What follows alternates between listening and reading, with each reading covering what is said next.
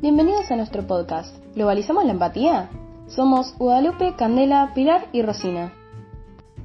En los próximos minutos vamos a contar cuatro historias de vida de personas comunes, como tus abuelos, como los míos, como tus papás, como los míos, como vos, como yo, realidades diferentes en un mundo acomplejado por una pandemia.